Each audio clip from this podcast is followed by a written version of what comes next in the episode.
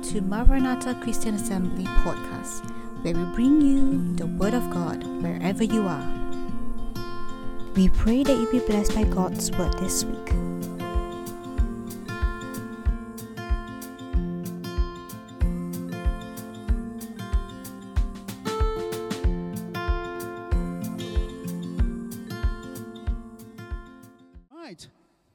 So I'm going to be talking about marketplace ministry. And when you see this marketplace ministry now on the screen, what comes to mind? Marketplace ministry. What comes to your mind? Not sure what is happening in your mind right now. I can't pry it open and see it, and uh, there are definitely no bubbles coming out from shooting out from your your head right now, from your mind, showing me what's on your mind. So you might be thinking about many things right now, and uh, probably some of us are already thinking about okay, uh, marketplace ministry. Some things that come to my mind is uh, maybe organized Bible studies in my workplace.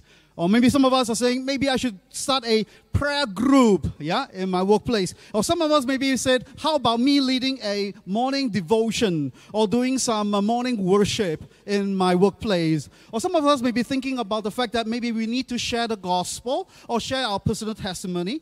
Uh, or maybe some of us are thinking about the fact that we need to engage in some activities that will benefit the community. And that's part of the marketplace ministry. Or some of us are maybe talk, thinking about promoting social justice, or even some of us who looks at uh, who looks at the current uh, uh, company they are working in and looking at the leadership, and you say, man, this leadership requires something. There needs to be a makeover in this leadership, and this leadership requires some kingdom perspective. Somebody say.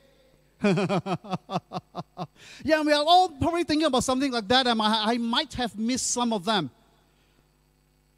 But as I list some of these thoughts, these are probably the list of things that we would, we would and we can do to positively impact the marketplace for God's kingdom. And I'm grateful and thankful for that, and I believe that those are important things that we need to do. Okay, not just to impact uh, the life of the pre-Christian, but also to nurture and to, to really uh, build up the, the, our fellow brothers and sisters who are also in the marketplace. And I believe that it is important that we do that. Now, since we are talking about marketplace, then what is the, you know, what do we understand about marketplace? And so this is kind of a uh, kind of a definition that I'd like to write on uh, to start us off in this sermon. And uh, the marketplace basically refers to the practice of the integrating faith and Christian principles into everyday work, and because activities uh, and business activities to make a positive impact in the marketplace. All right. So it's very easy for us to direct our attention, or the attention could be easily drawn, our attention could be easily drawn to this, this particular uh, aspect which says activities to make a positive impact in the marketplace. Now, I'd like to draw your attention to another important aspect of uh, marketplace ministry is this, is the integrating of our faith and Christian principles in everyday work. Now, that makes a lot of difference, though. Yeah? So it's not just about what we can do and what we should do, how we should strategize to reach the lost for, for God's kingdom in the marketplace. I believe that the effective, now let me repeat that again. I believe, and you can back to differ. Now, I believe that the effective marketplace ministry comes from the activity, activities that we do, which is true. To make it really effective, okay? A marketplace ministry should flow out of the being of a Christian. Do we agree on that? It should flow out of who we are as a Christian. And therefore, the doing is then the expression of the being. All right? And so this is, a, this is the starting point, or this is where I, how I see marketplace ministry. Now, I have to, I have to confess one thing um, that I do have a bit of a challenge in trying to integrate different ministries. Uh, we, as, as I grow in a Christian, um, as I grow as a Christian, uh, we talk about the church, we talk about different ministries that we need to be part of. It seems like there are different parts of things that we need to do. Uh, I believe that ministry is not of different parts. I believe ministry is only one. Everything is part of the ministry. Yeah. So marketplace ministry is not, to me, it's not something that is different or a separate thing that we need to do. Uh, to me, basically, marketplace ministry is wherever I go, I just want to impact the kingdom of, uh, impact this world with the kingdom of God. And someone say, all right. And so today, if you are sitting here and you feel like, hey, I'm not working, Pastor now, I'm not working, I'm a homemaker, don't worry. Wherever you are, you are to make an impact in the place that you are. And that place that you are, you can take it that it is your marketplace ministry. Someone say? Praise God. All right. And so, as I was preparing this sermon, the I, I, I just uh, my attention was directed to the Sermon on the Mount, and the Sermon on the Mount is something that we are quite familiar with, and we are most particularly familiar with the Beatitudes. All right. Okay. Now, so Sermon on the Mount basically is is over three chapters long, from Matthew chapter five to Matthew chapter seven. Okay? And Matthew chapter 5 to 7 basically highlighted this point that I just made that the uh, that effective marketplace ministry, if you really want to make it effective, it really flows out of a being rather than just the doing. All right? So the doing comes from the foundation of our being. Now, in a nutshell, all right, from uh, on the Sermon on the Mount from Matthew chapter 5 to 7, okay, uh, Jesus basically uh, Jesus, through the Sermon of the Mount on the three chapters, basically instructed the people in view of the announcement of God's kingdom. That was what's happening. Okay, so he gathered the people, was up on the mount, right, and then started preaching and teaching them. And the people at that point in time are probably thinking, hmm, am I eligible to enter the Messiah's kingdom? Can or cannot? All right. Am I righteous enough to qualify? Oh, you know? So that's probably the question that they have all right, in their mind. Now, at that moment, or at that point in time, okay, the only standard of righteousness the people knew was that was that laid down by the current religious leaders, the scribes, the Pharisees, the Sadducees, yeah, okay, the teachers of the law, and so the sermon did not. Interestingly, if you look at the sermon, the sermon did not give uh, did not give a constitution for the kingdom nor did it present the way of salvation. Okay, it did not. All right. The sermon basically showed the kind who is eligible to enter the Messiah's kingdom. All right. And the, the three chapters basically tell us this. It shows us that those who can enter the kingdom of God is not of the one kind, it's not of some kind, it's not of any kind. It is of the punchline. it is of a certain kind. And that is what the scripture, the Sermon on is talking about. That those who can enter into the kingdom of God is not of one kind, it's not of any kind, or it's not of some kind, it's of a, a certain kind. And it's very specific about this certain kind. All right? So it is of a certain kind. And who, what is this certain kind? It's really about the one who demonstrates behaviors that flow from a spiritual relationship with God. Okay? And interestingly, as the scripture talks, as, as Jesus talked about this, he also used the illustration of the salt and the light. Sounds familiar? Yeah. See, we are the salt and we are like the light. Yes? And he uses this uh, illustration of the salt and the light to highlight that this certain kind of disciples, or this certain kind of Christians, or this certain kind of marketplace ministers have the power to positively impact the world, including the marketplace. All right? And so we are going to explore Matthew chapter 5, 1 to 20. What is this certain kind? And how can we then maybe eventually be that certain kind that we can become effective in ministering in the marketplace. Okay? So the first kind is the happy kind. Are you happy? Let me ask again Are you happy? Are you sure? the first kind is the happy kind. All right? Oh, so Matthew chapter 5, verses 3 to 12, and this is the Beatitudes. It says this He said, Blessed are the poor in spirit for theirs is the kingdom of heaven. Blessed are those who mourn, for they will be comforted. Blessed are the meek, for they will inherit the earth. Blessed are those who hunger and thirst for righteousness, for they will be filled. Blessed are the merciful, for they will be shown mercy. Blessed are the pure in heart, for they will see God. Blessed are the peacemakers, for they will be called children of God. Blessed are those who are persecuted because of righteousness, for theirs is the kingdom of heaven. Blessed are you when people insult you, persecute you, and falsely say all kinds of evil against you because of me. Rejoice and be glad, because great is your reward in heaven. For in the same way they persecuted the prophets who were before you. Wow! Wow! Happy kind. This scripture basically tells us this. This portion of the verses tells us this that the, the kind that will positively impact the marketplace is the happy kind. Right? As we read these verses, the Beatitude repeated a particular word many times. And that word is the word blessed. Okay? Blessed. Now, blessed comes from the Greek word called makarios. Okay? Right? And it's come from, makarios come from the root word called makar, which literally means, an English word, it means happy. Happy. All right? So when we talk about happy, what comes to your mind when you hear the word happy? What comes to your mind immediately? Happy.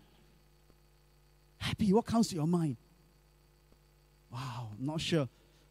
Some of you are smiling right now. I'm not sure what's going on in your mind though. I see that smile on your face. And you must be you must be seeing something really, really nice, yeah? Okay. And one thing that I will, uh, I'm not sure about you, but one thing that came to my mind happy was the Tesla that drove past me yesterday night. When I saw that Tesla, you know, wow, that drove past me. Oh man, I there was a sense of happiness if I if I'm the one sitting inside and driving it. Wow. Happy. What is happy? What comes to mind when it's happy? The other day, my, my, my wife, my dear wife, texted me and said, Oh, I'm so happy today. Wow, I said, wow, what happened? You know, in the middle of her work, she texted me and said, happy. This is unlike anyone would do so, right? Yeah, I'm so happy. I said, wow, what happened? Oh, a young chap in my office said I'm very young. Oh, oh okay. I'm not sure if I'm that happy after hearing that. Oh, but she's happy, isn't it? Yeah, she's happy. Wow. You know, my daughter came back one day and said, Oh, I'm happy if I don't have to work. Wow, how many of us feel that? Oh, if I don't have to work. Yeah? Happiness. Happiness. What comes to mind and what happiness looks like to you? I think the first thing that usually comes to our mind, I'm not saying that it's always, right? The tendency of us uh, what we will see and what comes to our mind when we think about the word happy or happiness is this. It's, it's, it's things of the external right? It is usually about circumstances right? And it is usually self-centered. We are happy when we experience positive circumstances isn't it? Why are you happy? Oh i just received a pay raise. Oh yeah isn't it? Why are you happy? I was just promoted why are you happy? Oh, I just got a new dog. Okay, maybe that's not a very good example. but some of us are very happy. You have a companion, isn't it? It brings joy to you. And so it's very external, it's circumstantial, and it is self centered. And interestingly, it is also temporal, isn't it? Yeah. I remember I told my, when I was younger, I told myself, oh, I'll be happy if I have a car. And then after I have a car, I tell myself, I'll be happy if I have two cars. ah, it's temporal, huh? It's so interesting. Yeah. Okay. And it, very interestingly, this is a characteristic of how we usually think about happiness and our association with happiness. Now, in the scripture, the scripture that we read today in the Beatitudes, happy are the what? Are those who have a new car. Happy are those who have lost weight. Happy are those who are looking young? No. He says, Happy are the poor in spirit. Happy are those who mourn. Happy are those who are meek. Happy are those who hunger, and so on and so forth. And if we look at it and we look at it with uh, a pair of understanding eyes, then we will, we will understand that this is talking about happiness as is that happiness in the scripture, happiness as being defined um, by Jesus, is not about circumstances, but it's about a state. And it's about an inner state. All right? So Jesus' idea about about happy, about the word maka, okay, is a state that is unaffected by the world of man who were subjected to poverty, weakness, and death. That means we are happy regardless of the circumstances that we are experiencing on the external. And there is a inner joy. Somebody say, Amen.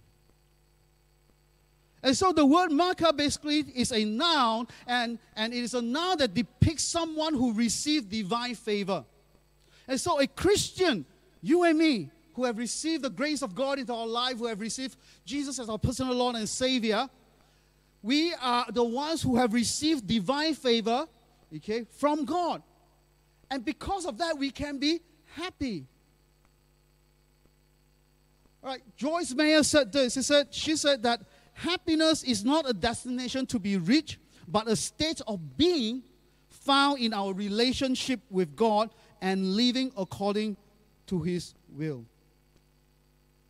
So today, as Christians, when we talk about being happy, we really refer to ourselves as one who is deeply rooted in, uh, in our assurance of God's divine favor.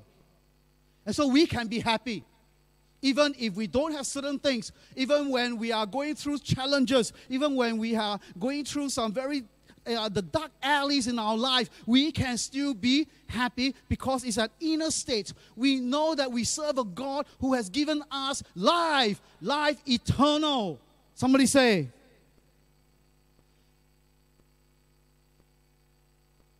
So Christians should be happy. Because we have a spiritual relationship with God that comes with an eternal hope and promise. And that should bring that happiness at a very stable state in our lives. If we understand this well, then it, is also, it also affects our disposition and our mindset.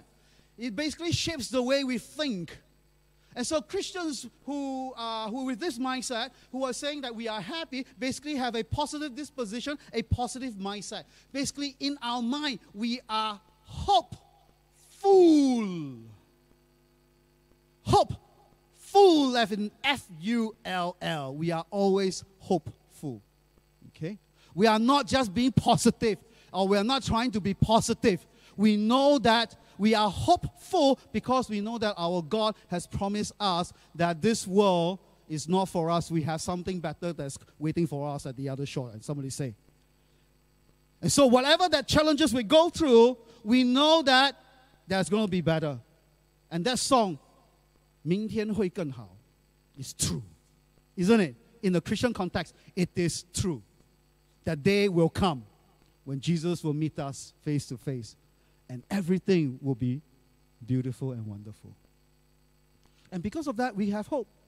Because of that, we can be happy. And not only that, we have a God who can do all things, who promised to be with us and will carry us through the, the trials and, and challenges of this world. Can we be happy? Oh, you're looking at me. Oh. Can we be happy? Yeah, we can be. Right? So it's the hopefulness that is in us that brings out that joy, that happiness. Okay, and this hopefulness transcends all situations. Now, let me say this.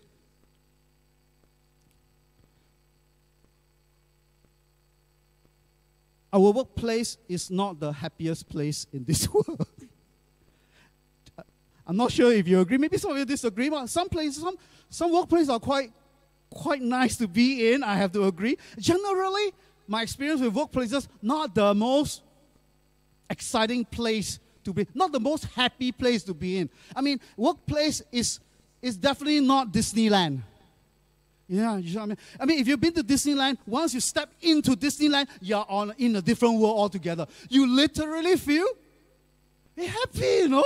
Yeah, that's how I felt when I stepped into Disneyland. And today, I still go back to Disneyland. Okay? Every, every 10 years. Okay? To celebrate uh, my wedding anniversary.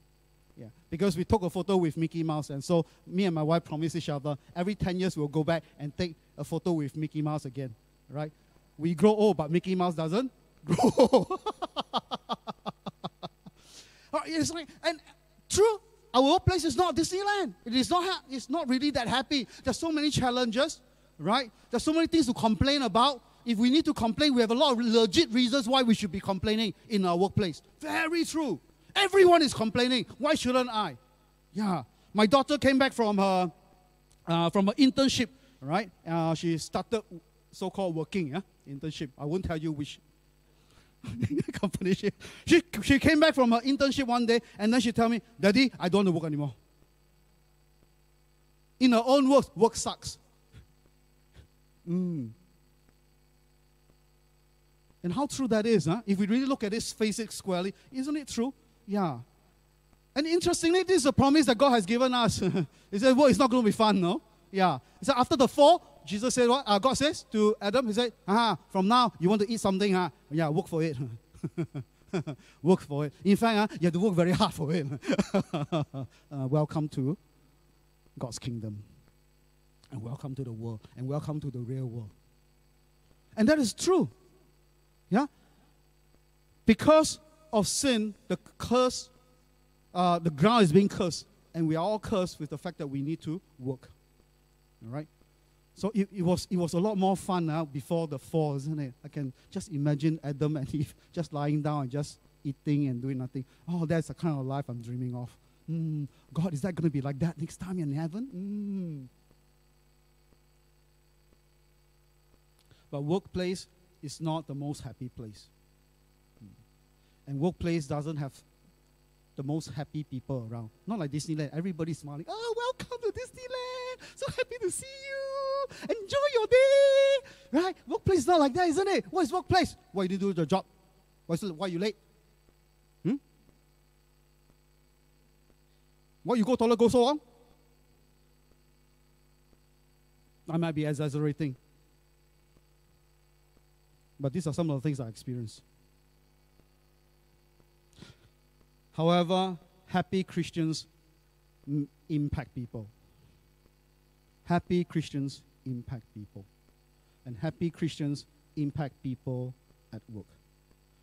You know, research shows that a happy staff often result in a positive demeanor, respectful in communication, and ethical behavior in workplaces, which can then positively impact and influence the work culture and relationships with colleagues. Remember that? Yeah. If anyone needs to be happy and all the reason to be happy at work when work isn't that fun and happy are the Christians. Are the Christians. And when we bring this attitude of happiness, this positive energy into the workplace, it has a tremendous impact in the people and in, to the people whom we interact with, into the whole space. So there's no better way to positively impact a marketplace, the workplace that you're in, and your colleagues by being happy.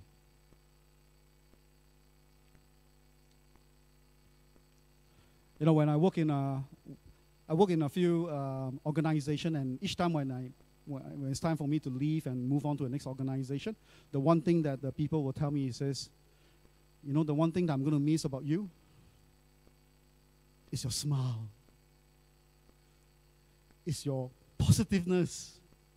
Yeah. And they all say to me that you make a difference. That my day was a little bit better because of you. You know, last year, um, I've since moved out of a corporate world. I moved out of, uh, uh, uh, I moved, moved, okay, rather, I moved into a business uh, and doing some training and more like an entrepreneur right now. And last year, last year's business was not its prime. Last year, okay, not, not the best time to do business. So business wasn't very good. Uh, and so I have, a, I have some partners with uh, business partners with me that's helping me and working with me. Uh, my main business is in, in Vietnam. So if you if you follow my Facebook page, if you follow my Facebook page, you'll see a lot of Vietnam thing going on. Yeah, all right. So um, uh, so last year I was I was training this. Uh, training and mentoring this uh, business partner of mine to uh, to do marketing, to do stuff, and to build up the business. All right, so that sh- so that she herself can then uh, start a business on her own uh, as as we partner together, right, and that she can earn a living.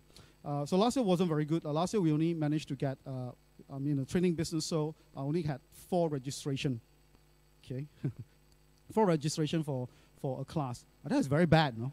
Okay, all right. Uh, so uh, four registration seems like I just broke e- uh, broke even. Yeah, just broke even. Huh? Uh, broke even in terms of of uh, accounts numbers. Huh? Uh, not considering the time I spend and all this stuff. Huh? So if I count that in as yeah, then then I'm I'm at a loss. Huh? Yeah. So so when my wife heard about it, she said, "Huh, why you still do that?" You know. I said, oh, okay. I was still very I was still smiling and telling her, "Yeah, I think I should do it. No worries. Yeah, yeah, yeah." I got big scolding from her. Okay. So in any case, uh, is this recorded? Please don't let my wife hear this. Okay. All right. Okay. So.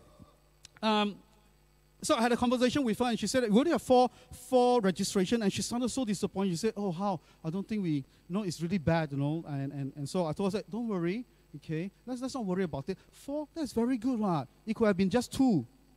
No, yeah, at least you have four, you know." Oh, she looked at me and said, "Are you okay?"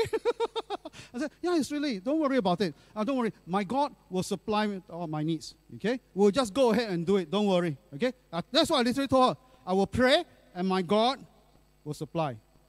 Okay? And we'll just do what we never. He said, You sure? I said, yeah, yeah, just go ahead. Okay, don't worry. Even if it's at a loss, it's fine, let's just do it. Oh, okay.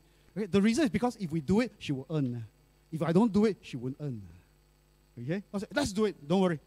So so we, we did it anyway, all right? Uh, and then uh, uh, I say that I told her that uh, God will supply, right? Uh, God did not. Uh. Uh, at least that part did not. No, no additional uh, uh, registrations coming in. Okay, all right. Uh, so, so it happens, right? Yeah. To me, in my own experience with God, it happens many times. Now. right. So, uh, however, I still love God very much. Okay. Now, so we, I went, and then uh, that's what we did. We, we went through, we did the registration, and then at the end, we have a few people who wanted to come back and uh, uh, to do a refresh. They paid some money, and eventually, cuts a long story short. Okay, broke even. Okay, broke even. Uh, and then uh, we, we just did what we need to do. Then you know what happened? Because of what we did last year, this year we doubled the numbers. And uh, I just came back from Vietnam. I just came back from Vietnam. I had a dinner with her, and uh, and then I was having a conversation. I said, "Hey, you remember last year?" She said, "Yeah, yeah, yeah. Wow, last year huh, you are. I don't know why you're so happy. You know." I was like, how to be happy like that? You know, I don't know why you're so happy. I said, actually, I also do not know. Outwardly, I'm happy. Inside, am I happy? I'm not sure very happy, but I have this quiet confidence that it's okay. Right? I mean, what's the worst that can happen, right? Yeah, I have eternal life already. Hallelujah. Right? So let's not worry about it. So I said, yeah, just do it. Let's be positive, not worry about it. Yeah, because I have a God who is going to supply my need. And she said, yeah, wow, so amazing, huh? Yeah, your God, huh? Wow, this year, awesome, huh? I said, yeah, my God is awesome. Mm, yeah. And she's a Buddhist. Right? He said, maybe your God spoke to Buddhists also, my Buddha. I said, uh, I'm not so sure about it, but definitely my God did that. Ah, that's my conversation with her. Did it make a difference? It made a difference. Happy. Be happy. The world is full of calamities, sadness, death, bad news. How to be happy? You want to make a difference? Be one who is full of hope and be happy wherever you are, in whatever situation, in the marketplace. And someone's going to look at you and wonder, why are you so happy? Why? I need to know. Because in the heart of everyone, they all want to be happy. The second kind is the in the moment kind. Matthew chapter 5, verse 13 to 16. Jesus then said this to them. He said, You are the salt of the earth. But if the salt loses its saltiness, how can it be made salty again? It is no longer good for anything except to be thrown and trampled underfoot. You are the light of the world. A town built on a hill cannot be hidden. Neither do people light a lamp and put it under a bowl. Instead, they put it on its stand, and it gives light to everyone in the house. In the same way, let your light shine before others, that they may see your good deeds and glorify your Father in heaven. What this verse basically said, and what Jesus is basically helping us to understand, is this that we have the potential, we have the potential to positively influence and impact the world and the marketplace that we are currently in. We have the potential. Okay, we all have that. And Jesus used the illustration of the salt and the light to highlight this. Okay? So, like the salt that influences the flavor of the dish and the light that diffuses darkness, okay, the, uh, we all have that potential to do that. And that is not really the point that he wanted to bring across. The point that he wanted to really bring across that he was driving home is this that if if we are not doing that, if the salt and the light is not doing what they are supposed to do, then it is useless. That is the main point. That is the point that Jesus is driving to us. So, what does this mean to us? It simply means that if, if we are not doing what we are supposed to do in influencing and positively influencing the marketplace and the place, uh, the place where we are, the people around us, then we are not serving our purpose. We are not.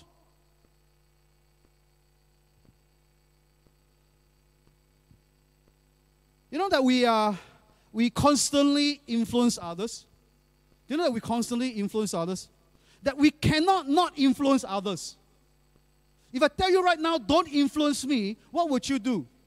Maybe some of you say, okay, I better not influence you, so I walk out of this place. Oh, ah, the minute you walk out, you influence me big time. Huh? Yeah. Maybe you say, I don't influence you, then I don't respond to you, so I won't influence you. Wow, you stop responding to me, you're also influencing me big time. You know, as long as we are engaged right now and we are interacting with each other, we are seeing each other, we are influencing each other. So we constantly influence uh, others, whether or not we are cognizant. Therefore, how people experience us as disciple of Christ or ambassador of Christ influence their perception of God. As they interact with us, their experience with us at that moment, uh, at that moment, in that moment, influence their perception of God. Okay? All right. So the perception of God by people is influenced by their cognizance of our behavior. All right. So since people experience us through our behaviors, Therefore, fundamentally, our response becomes very important, right? Critical. And interestingly, our response happens when? Happens in the moment, right here, right now. Okay? And so, if, if we respond negatively in the moment, what can we do? We can repent oh i'm so sorry god. I shouldn't have responded that way you know. I shouldn't have i shouldn't have uh, used a four letter word when i was there you know. I was just very upset at that point in time. I just came out of my mouth and then i was talking to four pre-christians. Oh, I, I repent god. I'm so sorry. Yeah? So we can repent okay? We can repent. Now the truth is this that the minute that we is out of our mouth in that moment we have already influenced the perception of the people about their perception of God. Okay? So after that, we may then decide, okay, maybe I should do some reflection then. I, let me reflect how I should then respond better so that I won't do it again. Awesome. I really appreciate that and honor, uh, honor that. Okay? So that is really good. So you, you, you reflected and decided that, that how you should be responding uh, the next time in the right way. Now, that reflection remains an intention that you have. Agree? It remains as an intention until the next opportunity when it happens. Then we know whether this in- intention is going to result into a positive action. Okay? Then we know. Okay? So only when we start responding. Now, therefore, at the next time when we respond, it is in the moment, right? In the moment on how we respond that will decide whether we will do it or not and how that will influence the person. Okay?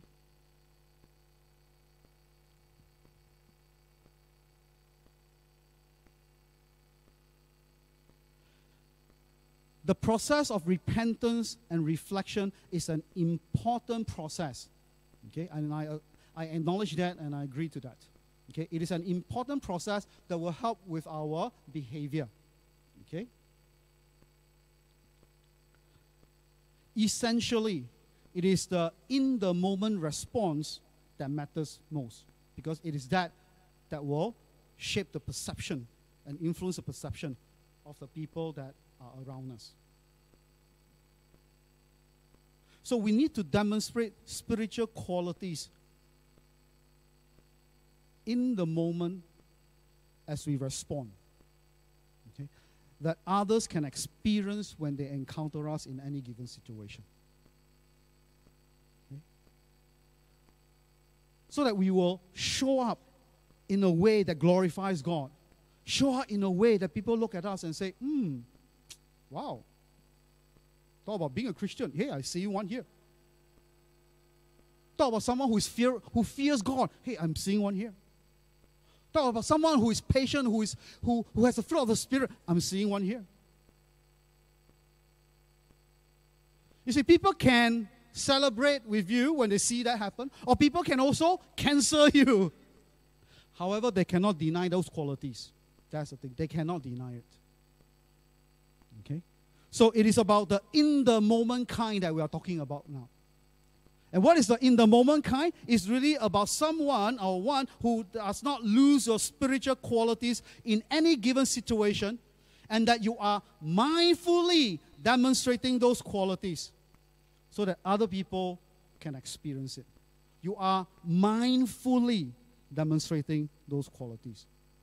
So the ability to be in the moment and to show up in the moment as those qualities are already within us, to be able to do that requires to be mindful.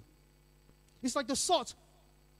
It's in the moment when you put the salt in, it needs to work. If it doesn't, then too bad. When you want to when you want to diffuse the darkness, you want to light the light, and you want to make sure that the light is there to diffuse the dark. But once you cover it, it's useless. Okay? So in the same way, we need to be the in the moment kind. How can we be in the moment kind? Now I know it's very challenging in the workplace. yeah, as there's so many things going up, can be very high strung at times, right? So many situations, and we can just act out any moment. We can flip the lid, as some of us would say, and then we can react more than we respond. So, what can we do? Let me offer you a few steps that you could consider taking when you're back in your office, back in your workplace. Firstly, to be in the moment, slow down. You learn to physically and deliberately slow down your pace. Okay? That will help, help your mind to be able to focus a bit more. So you learn to slow down. Okay? All right. Secondly, pause before responding. Before someone, when, when you're having a conversation and before you want to respond, or when you read a message and before you want to respond, take a deep breath, tell yourself, stop first. breathe. Leave. Breathe. Okay, when you start breathing, you pause. When you pause, you give yourself some time to think about things. You give your mind some mind space before reacting. Okay? And when that happens, when you breathe, ask yourself this question. If you feel that your blood pressure is going up, you feel that your whole face is very hot, you feel that your, your head is having uh, headache, huh? yeah, it looks like you all have experienced this, huh? yeah. So when you feel that coming, you know that something bad is going to come out from your mouth. Or something bad is going to come out from your body. Somehow the, the, the, the expression is not going to be very positive. So what do you do? The next question you ask yourself, you should ask yourself this question. What would the Holy Spirit like to have happened at this moment? The whole idea is to redirect your mind from that situation towards God. You understand what I'm saying? Yeah. So that from there, your mind can consider about what is heavenly and not what is earthly. Then you can consider doing that. Okay? So in my workplace, I just have to tell you this I talk slowly. I react and respond slowly. What do you think, Ronald, about this situation? Huh? That person like that. Give me some time. Mm-hmm. Mm-hmm. Give me a while. Give me a while. Then I respond. Mm. And that's how I do it. Even to today. With my family. So my daughters are very upset with me. Can you quickly tell me? Quickly. Slow down. What's the hurry? Jesus not coming back yet. if she comes back, then we don't have to answer this question anymore. yeah, slow down. So slow down. That will give you some time to, to process things. Pause before responding. And that in that pause, you are able to give yourself time to redirect your mind from the situation, from reaction towards responding and hearing from what the Holy Spirit might be saying to you at that moment. Then you are in the moment being able to respond more mindfully. Okay? Right. So finally, it's the real kind. So we talk about the happy kind, the in the moment kind, and finally the real kind. Uh, Matthew chapter 5, verse 17 to 20, it says this Do not think that I've come to abolish the law of the prophets. I have not come to abolish them, but to fulfill them. For truly I tell you, until heaven and earth disappear, not the smallest letter, not the least stroke of a pen will by any means disappear from the law until everything is accomplished. Therefore, anyone who sets aside one of the least of these commands and teaches others accordingly will be called least in the kingdom of heaven. But whoever practices and teaches these commands will be called great in the kingdom of heaven. For I tell you that unless, and let me repeat that, for I tell you that unless your righteousness surpasses that of the Pharisees and the teachers of the law, you will certainly not enter the kingdom of heaven. And here Jesus is talking about we need the real kind. The real kind. You see, the Pharisees and the teachers of the laws were considered people who lived a sanctified and holy life. Okay, in their time. If anyone is going to meet the marks of being Jesus' disciples who can make meet the mark of entering into kingdom of heaven, they should be the ones. And here, Jesus clearly stated this. He said, For I tell you that unless your righteousness surpasses that of the Pharisees and the teachers of the law, you will certainly not enter the kingdom of heaven. You will, these people have absolutely no impact at all. In short. Yeah? Uh, so, what is Jesus calling them? In my own words, the way I phrase it, okay?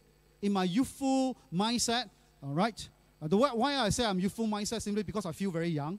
Okay, and at the same time, uh, recently uh, some of my students look at me and say, "Oh, Ronald, you're only 30 over years old, huh?" Oh, so happy, you know. Yeah. Okay, I was happy. Yeah. All right. So, uh, however, I've got also got a very useful mindset, and my youthful mindset tells me this: that Jesus basically called them real fakes. real fakes. Yeah. Have you seen the real fakes? Some of the real fakes look very real, huh?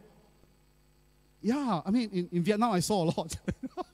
wow, they look very real. I can't differentiate between the real ones and the fake ones. Yeah, okay, by just looking at it. But however, interestingly, after you feel it, after a while, oh, you know that it's fake, huh? right? I mean, interestingly, I went to a shop, I saw a bag, Adidas. Wow, look real, no? So real. I said, wow. And, and, and my parents were with me, and my mom was saying, hey, why don't we buy this one? Oh, looks real, huh? I think it's real. I said, yeah, I think it's real too, no? Yeah, all the text and everything. And then I look at it, feel it, oh, so nice. And then I start to, you know, where the strap is, and then the strap is sewed into the, the back of the bag. And then once I look at it, I pull open a little bit, oh, then I know it's fake. Yeah, because uh, uh, if I put a bit more if I put something heavier, I think it's just going to break. Yeah, you can see it's going to be torn soon. So real fake. and, and the Pharisees are the real fake. The, the teachers of the law are the real thing. This is what Jesus is saying. Right? Their religion is uh, entirely external and formal. Right? And they were more concerned about the ceremonial than with the moral. They were concerned about themselves and their own righteousness. They were interested in details rather than principles, in actions rather than motives, and in doing rather than in being. They were more concerned about the external. Their life is a complete absence of the spiritual qualities that is being delineated in the Beatitudes. And that's what Jesus is saying to them. This is, yeah, real thing, huh? Okay? So their life made no impact in the world and is in God's kingdom. And what is Jesus looking for? He's looking for the real kind, unless your righteousness surpasses that of them. He's looking for the real kind. And what are the real kind and who are the real kind? The real kind is a person, someone who possesses inner spiritual qualities as described in the Beatitudes and whose conduct emanates from the inner state. And so that calls for someone, that calls for someone, that calls for us to be one who will focus on our personal renewal. And so today, if you are the real deal, if you are the real kind, then you will be focusing on your own personal renewal.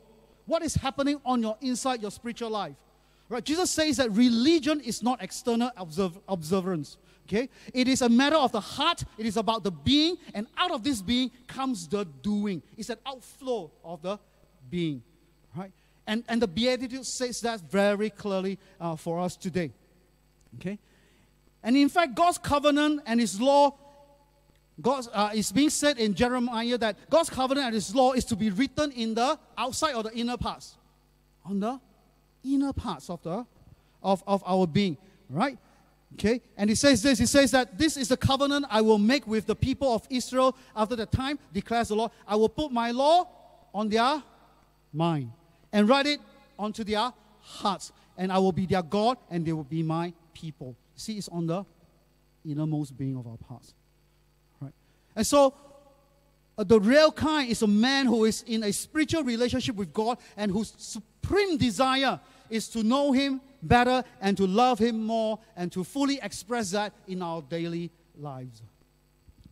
The second thing about this uh, real kind is this that if you're the real kind, then you will rely on the empowerment of the Holy Spirit.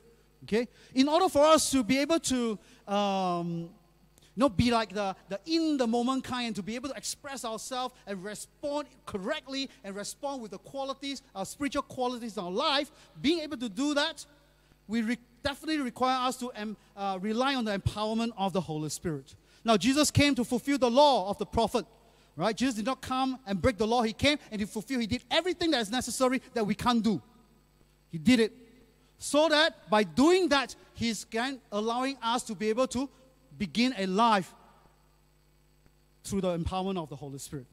Okay? And in Philippians, he says this Philippians chapter 1, verse 6, he says, He who began a good work in you will carry it on the completion until the day of Christ Jesus. And who is the one who's going to complete it? It is the Holy Spirit. When Jesus left, he gave the Holy Spirit to us to continue this work in our life. And today, the Holy Spirit is working in our life. And that's the reason why, when we want to direct our attention to what is on the heavenly, the step that I share with you is to ask, what would the Holy Spirit like to have happen is to engage the work of the Holy Spirit and the empowerment of the Holy Spirit. And so the Holy Spirit give us a love for the law and the power to live a righteous life. So we position ourselves towards the Holy Spirit, uh, yielding to the working of the Holy Spirit and allowing the Holy Spirit to work in our life. And the final thing about the real kind is this that the real kind connects to the Father. If the real kind is the one who desires an inner uh, renewal and also depend on the empowerment of the Holy Spirit, then very naturally the outcome of it is that he is connected to the Father. You can't run away from that. You will be naturally connected to the Father. It's not by external works. It's a spiritual work that the Holy Spirit is doing. Right?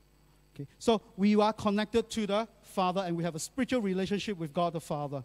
And John chapter 15, verse 5 says, Jesus says, I'm the vine, you are the branches. If you remain in me and I in you, you will bear much fruit. Apart from me, you can do. And we are renewing our inner person, engaging the Holy Spirit and being empowered by the Holy Spirit, and allowing the Holy Spirit to work in us, then we are connected and we will bear much fruit. And so this connection produces spiritual qualities of fruits in our lives. And when others experience of these qualities of fruits, that will draw their attention to God. And my recent trip uh, to Vietnam, okay, we went to, um, my daughter followed me and we went to this place. Now, I'm not trying to promote this, huh? okay, it's just for the record. just wanted to record this. Okay, if you'd like to go, by all means, I'm not promoting it. They are not giving me any uh, commission just to talk about this, okay? Now, um, we, we were in Hanoi, and this is in Hanoi, we were in Hanoi, and uh, my daughter went to Google and realized that, and found that this shop, Pho Tan, Lai Kwek Su, I'm, i say it's correct, you also don't know whether it's correct, huh? Okay. okay? Um, it's a very popular store, okay? Uh, very good reviews on Google, Okay, and so uh, she went to, in search for this. So she went on her own and she went to a shop, okay, ate at the shop, and then she came back and then she told me, say, yeah, uh, the shop, uh, I ate. And then I said, how, how is it? Good or not? Meh. You know how young people say, meh. So, oh, is that not so good, huh? Okay. Then, then uh, so she went to a shop. Then, uh, then a few days later, we walked past this store. Okay, we walked past this store and say, hey, shall we eat this? She said, no, no, eh, the last time I ate is meh. And then she said, however, the last time I ate, mm, this a bit, it's a different store. It's not from this store. And then we, when we went closer, she said, oh, this store is very interesting. Uh. This store, the staff uh, all have a uniform. Uh, fur tan uniform. Oh, yeah. And then we noticed a lot of, there's a very crowded and there was a queue. Okay? And you don't see any queue because this was 6, uh, 6.30 in the morning. Yeah, they are still cooking. I was the first. I was actually the first customer. All right, uh, and so so it was very. Uh, it was actually very popular. Yeah, and so I said, okay, why, why don't we go and try lah? Since uh, no no harm. I said, yeah. Uh, so we went in and tried, and then uh, we ordered, and then she she it's a pho soup. Uh, so she pho, the thing, first thing you want to try is the the soup right? So, so she took a spoonful and she put the spoonful into her mouth. When she put the spoon in her mouth, wow, you know what happened? The eyes are, boom, oh. Wow. Then you can sense that, wow, it's a positive energy. Huh? Wow, I said, wow, very nice. Wow, so different from the one I tried, you know. Wow, then she started eating and everything. Wow, I said, wow, very good. I said, yeah, it's very good. Eh? Yeah, I said, what you say is no good? I said, I don't know, but this one is very good. The one I tried, meh. It's like, oh, yeah. And then later she Googled, and then she realized there are many fake fur tan around. the one she went, fake one. This one, real one. this one got uniform. that one don't have. This one has a crowd. The other one doesn't. Okay? Yeah. So she, she and, and, and, and and we really enjoyed ourselves. Okay. And this time it was good. And this time when I went back again, all right, uh, we uh, I went back to have uh, uh, breakfast uh, breakfast here. Okay. And uh, I sent this back to, to my daughter, and she was like, "I wish I was there." Yeah. It was that good. Wow. So you know, uh, the real thing and the fake thing was apart. Huh? Was apart. There are many Christians in the marketplace, you know. And sadly, there are the real fakes and there are also the real kinds. And what the market, the marketplace need is to experience the real kind. Not to experience the meh, huh? You Christian, ah? meh. You should be, oh, Christian, ah. Oh.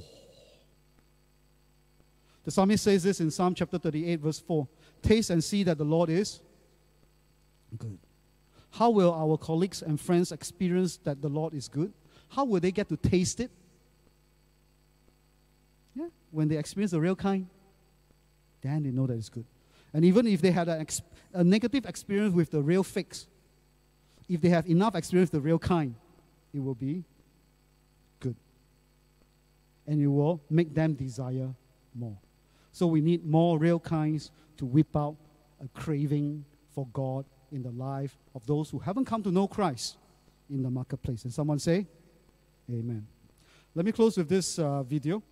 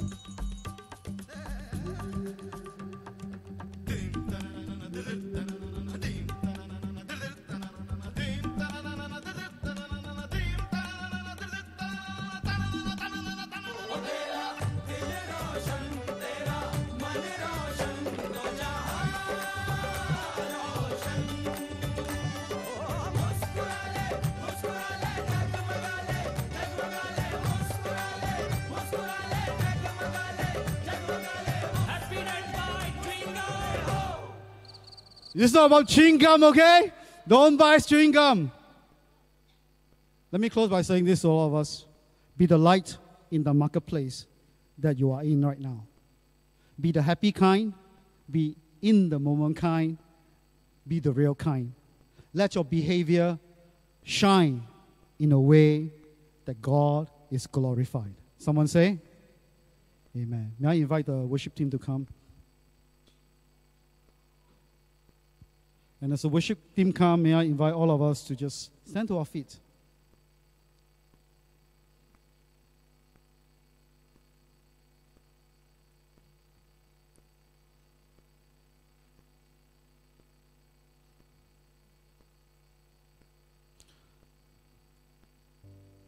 I'd like you to just close your eyes for a moment.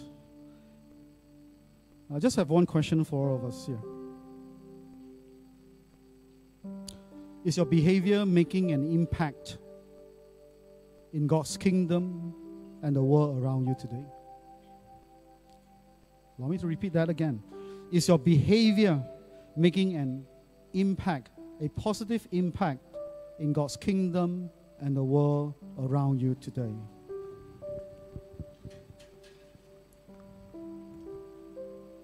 As you allow this question to just land on your heart and on your mind, allow me to direct your attention to two other questions for you to respond today.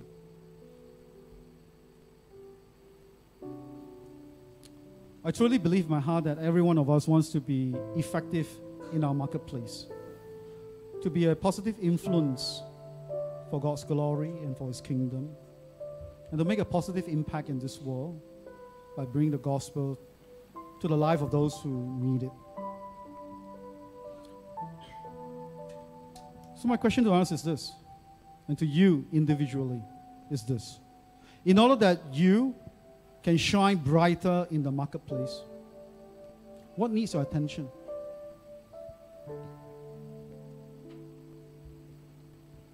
In order that you, sh- in order that you can shine brighter in the marketplace today, what needs your attention?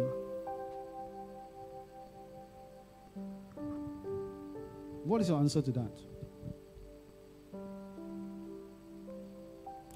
What do you need to be more in order to shine brighter? What do you need to be more in order to shine brighter.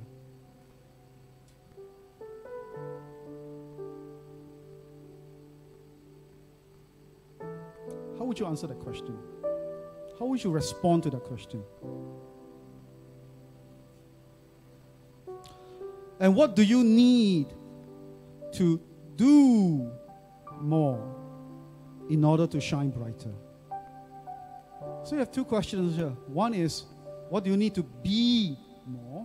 And the other is, what do you need to do more? And so what we're going to do is this. The worship team is going to lead us in a song of worship. And as we worship the Lord, whatever your answer is, I'd like you to bring to the Lord as a form of offering to Him, as a commitment to Him, to say that this is what I need to be more, God, in order to shine for you. This is what I need to do more in order to shine for you. So empower me today that I become an effective marketplace minister, that I will become a certain kind for you.